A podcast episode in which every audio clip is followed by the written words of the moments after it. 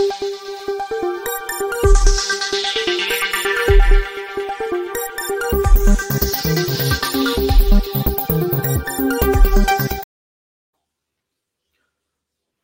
राम एक ऐसी खबर आ रही है जो मुझे पहली नज़र में ही बहुत बुरी लगी और उसको थोड़ा गहरे जाकर देखने पर तो और ज़्यादा बुरी लग रही। अब वैसे तो कोई भी कहेगा कि मैं ये क्यों कह रहा हूँ कि ये खबर इतनी बुरी है। लेकिन अब मैं जो कहने जा रहा हूँ, जरा उसको ध्यान से सुन लीजिए। और तब शायद आपको भी लगेगा कि जो मैं कह रहा हूँ, वो ठीक कह रहा हूँ। वो दरअसल जो बहुत बुरी खबर आ रही है, वो ये है कि नुपुर शर्मा को गन लाइसेंस मिल रहा है। नुपुर शर्मा कौन? नुपुर शर्मा वही भारतीय जनता पार्टी की नेता। भारतीय जनता पार्टी की नेता जो एक टीवी की बहस में, और आपको याद हो, उस वक्त ज्ञान वापी का मसला चल रहा था। ये ध्यान में रहना चाहिए। उस ज्ञान वापी के मसले पर टीवी की बहस में उन्होंने कुछ कहा। अब ज़ाहिर है, किसी को भी किसी की आस्था के साथ जरा सा भी खिलवाड़ नहीं करना चाहिए। जो आस्था वाले धर्म ग्रंथ हैं, उन पर भी बातचीत नहीं होनी चाहिए। लेकिन होती हैं आज के समय में, और विशेष करके टीवी के मीडियम में तो जाने क्या क्या होता है। किसी ने कुछ कहा, उसका जवाब किसी ने दिया। नुपुर शर्मा ने पूरी तरह से तस्लीम रहमानी की टिप्पणियों के जवाब में कुछ कहा था। अब ये पहली बार नहीं है लेकिन पैगंबर साहब के जीवन पर जो उनके जीवन की घटनाएँ हैं उसकी चर्चा इस तरह से की जानी या नहीं की, की जानी चाहिए या नहीं इस पर खूब विवाद होता रहा। उस वक्त सरतन से जुदा के नारे सामान्य बन गए। उमेश कोल्हे और कन्हैयालाल दर्जी की हत्या कर दी गई। बाकायदा देश भर में दहशत का माहौल हो गया। सरकारें घुटनों पर नीचे गिर गई। सरकार तो सरकार, सर्वोच्च न्यायालय भी उस मसले में घुटनों पर चला गया। भला हुआ कि उसके बाद सर्वोच्च न्यायालय ने अपनी जो ऑब्जर्वेशन थी, टिप्पणी थी, उसको फिर से सुधारा। लेकिन सर्वोच्च न्यायालय के माननीय न्यायाधीशों ने यहाँ तक कह दिया था कि नुपुर शर्मा की वजह से पूरे देश में दहशत है। जो बोल दिया उसकी वजह से दहशत है। अब आज मैं जिस समय ये बात कर रहा हूँ अभी अभी बिहार के शिक्षा मंत्री, उन्होंने रामचरित मानस को लेकर क्या टिप्पणी की? और सिर्फ़ ये नहीं कहा कि रामचरित मानस में किसी जाति को, उन्होंने कहा कि मनुस्मृति बंच ऑफ़ थॉट्स और रामचरित मानस तीनों को खारिज कर देना चाहिए। अच्छा है कि उन्होंने ये सब हिंदू धर्म की जो आस्था की पुस्तकें हैं, जो हिंदू धर्म की आस्था की पुस्तकें हैं, उनके लिए ये सब कहा। सोचिए जरा। अगर उन्होंने कहीं किसी और मज़हब के, किसी और संप्रदाय के लिए ये सब कह दिया होता तो शायद शिक्षा मंत्री वो भले रहते, लेकिन उनके लिए खतरा बढ़ जाता। लोकतंत्र के लिए बहुत खराब है अच्छा नहीं है। अगर कोई बिहार के शिक्षा मंत्री को कोई धमकी दे, कोई खतरे की बात करे तो मैं उसके बिल्कुल विरुद्ध हो जाऊँगा। लेकिन जरा आप सोचिए कि देश की सरकार जिस पार्टी की है, उस पार्टी के एक नेता, भारतीय जनता पार्टी ने एक बयान जारी करके पल्ला झाड़ लिया। बिल्कुल ये नहीं होना चाहिए। किसी भी प्रवक्ता को, किसी भी पार्टी के प्रवक्ता को यह इजाज़त नहीं मिलनी चाहिए कि किसी की आस्था पर सवाल खड़ा करे। कोई धर्म हो, कोई पंथ हो, कोई मज़हब हो।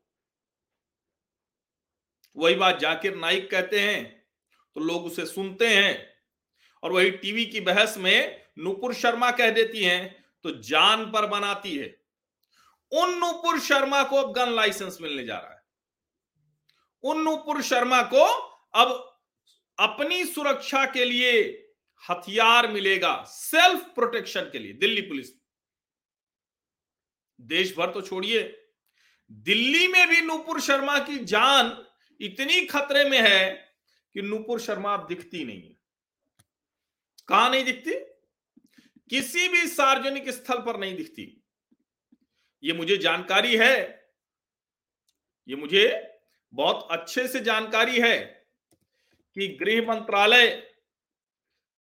पूरी तरह से जो जिस तरह का खतरा है, जिस तरह के थ्रेट हैं, उसको देखते हुए नुपुर शर्मा को कड़ी सुरक्षा दे रखी है। लेकिन सोचिए जरा कि उस कड़ी सुरक्षा के बाद भी अगर नुपुर शर्मा को हथियार का लाइसेंस लेना पड़ा, और मैं यहाँ एक बात कह दूँ, बहुत से लोग हथियार का लाइसेंस लेते हैं, बहुत से लोग शौक में ले लेते हैं शौकिया बहुत से लोग किसी हवा पानी के तहत चार लोगों को दिखाना है ले लेते हैं। बहुत से लोगों की जान पर सचमुच खतरा होता है और हर किसी को सरकार सुरक्षा नहीं दे सकती। कहीं किसी कोने में है, कहीं किसी का निजी झगड़ा है, कहीं किसी का अपना झगड़ा है। लेकिन नुपुर शर्मा, भारतीय जनता पार्टी की नेता, नुपुर शर्मा टीवी डिबेट में एक बहस करते हुए वो जिस तरह से उन्होंने बोला, वो नहीं बोलना चाहिए। लेकिन एक ऐसी बात जिसका ज़िक्र है, जिसको अलग अलग लोग कहते हैं, मुस्लिम पिक्चर जाकिर नाइक जिसको कहते हैं, तरीका गलत हो सकता है। टीवी पर वैसे भी बहुत सी बातें गलत तरीके की हो जाती हैं। और मैं तो देखता हूँ जिनसे बड़े अच्छे संबंध हो, क्योंकि मैं रेगुलर टीवी डिबेट में रहता हूँ, टीवी की बहस के बाद उनसे संबंध बिगड़ने का खतरा होता है। मैं अक्सर कहता हूँ कि आप लॉजिक से आइए, तर्क से आइए, तथ्य से आइए लेकिन आप एक दूसरे के खिलाफ मत खड़े हो जाइए, निजी संबंधों को मत खराब कीजिए। और इसीलिए किसी की आस्था पर भी हमला नहीं करना चाहिए। लेकिन नूपुर शर्मा ने बाकायदा ये माफ़ी मांगी मैं पिछले कई दिनों से टीवी डिबेट पर जा रही थी, जहाँ रोज़ाना मेरे आराध्य शिव जी का अपमान किया जा रहा था। मेरे सामने यह कहा जा रहा था कि वो शिवलिंग नहीं फवारा है। दिल्ली के हर फुटपाथ पर बहुत शिवलिंग पाए जाते हैं। जाओ जाकर के पूजा कर लो। मेरे सामने बार बार इस प्रकार से हमारे महादेव शिव जी के अपमान को मैं बर्दाश्त नहीं कर पाई और मैंने रोष में आके कुछ चीज़ें कह दी। अगर मेरे शब्दों से किसी की धार्मिक भावनाओं को ठेस पहुँची तो मैं अपने शब्द वापस लेती हूँ। मेरी मंशा किसी को कष्ट पहुँचाने की कभी नहीं थी। माफ़ी मांग ली भाई। हिंदुस्तान है ये, लोकतंत्र है ये। कोई माफ़ी मांग लेगा, उसके बाद भी उसकी गर्दन कट जाएगी क्या? उसके बाद भी अगर ये स्थिति है, नरेंद्र मोदी की सरकार है, ताकतवर सरकार है, अमित शाह गृह मंत्री हैं, और मैं ये जानता हूँ कि गृह मंत्री के तौर पर अमित शाह ने ये पुख्ता किया है कि नुपुर शर्मा को किसी तरह का खतरा हो, ना हो, नुपुर शर्मा की सुरक्षा में कोई कमी ना हो। लेकिन एक सार्वजनिक जीवन जीने वाली महिला, एक लड़की को उसके मूल अधिकारों से पूरी तरह से खारिज कर दिया गया। और वैसे लाइसेंस लेना कोई बात नहीं, मुझे भी कल को लगे मैं लाइसेंस ले लूँ। मैंने एक बार बताया था ना कि विश्वविद्यालय में पढ़ते हुए जब मुझे एक बार लगा तो मैंने सोचा कि अच्छा चलो लाइसेंस लेते हैं। पिताजी हमारे कहे कि नहीं नहीं, तुम गुस्सा आता है मत लो। फिर अच्छा नहीं, रिवॉल्वर नहीं, राइफल का लाइसेंस ले लो। तो मैंने अप्लाई कर दिया था। भला हो मैं तो अच्छा ही मानता हूँ, हालाँकि उस वक्त तो बड़ी गुस्सा आई थी कि जो दरोगा था, उसको पाँच सौ रुपए वो चाहता था, मैंने नहीं दिया था। तो उसने कहा कि इनके मूल निवास यानी प्रतापगढ़ गाँव से रिपोर्ट लगवाइए बाद में खैर मैंने वो भी लगवा ली, लेकिन ईश्वर ने भला किया कि तब तक मैं एक तरह से कहें कि सामाजिक थोड़ा बेहतर हो चुका था। तो मैंने छोड़ दिया उसे। राइफल का लाइसेंस वहाँ एडीएम सिटी के यहाँ पहुंचकर छोड़ दिया। आज मैं सोचता हूँ मैं लाइसेंस ले लेता तो मैं उसका करता क्या? आज तो मैं ये भी सोचता हूँ कि जिसको जो होना होगा वो हो ही जाएगा लेकिन फिर भी बहुत से लोग लेके लाइसेंस घूमते हैं हथियार लेके चलते हैं। हथियार सामान्य लोगों के हाथ में लोकतंत्र में रहे बहुत अच्छी बात नहीं।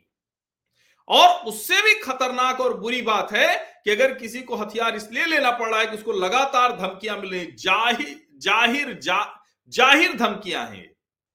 सबको पता है कहाँ कहाँ से आ रही और उसके बाद भी उसको हथियार के लिए लाइसेंस लेना पड़े, उसको हथियार रख के चलना पड़े। एक रिवॉल्वर रख के कोई क्या करेगा?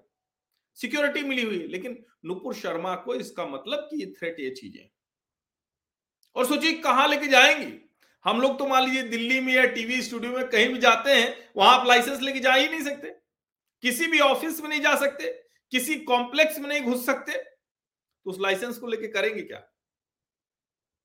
लेकिन इसीलिए मैं कह रहा हूँ कि इसको जरा ठीक से देखिए, ठीक से समझिए। अगर नूपुर शर्मा अपना सार्वजनिक जीवन नहीं जी पा रही हैं तो ये हम सब के लिए चोर धब्बा है चोर बहुत अच्छा कह रहे हैं कि ठीक है, आप ये कुछ और बात, मैं, हम सब के लिए बहुत बड़ा धब्बा है, समाज के तौर पर। बहुत समाज के तौर पर धब्बा है। सरकार के लिए धब्बा है।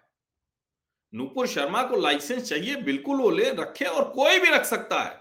लेकिन नूपुर शर्मा अगर बिना अपना रिवॉल्वर लिए समाज में नहीं निकल पा रही और क्या उसके बाद भी निकल पाएँगी क्या?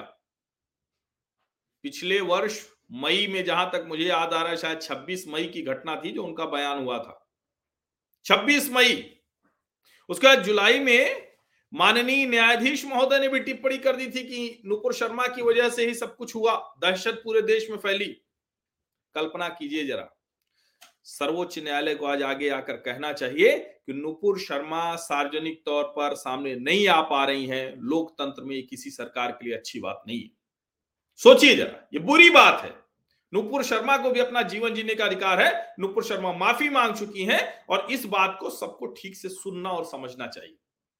आप सभी का बहुत बहुत धन्यवाद। मुझे लगता है कि ये बात ज़्यादातर लोगों को समझ में आई, लेकिन कुछ लोग शायद वो मेरी बात समझ नहीं पाए हैं, उनसे अनुरोध करूँगा कि दोबारा आप इसको सुन लीजिए, फिर कोई तीखी टिप्पणी कीजिए।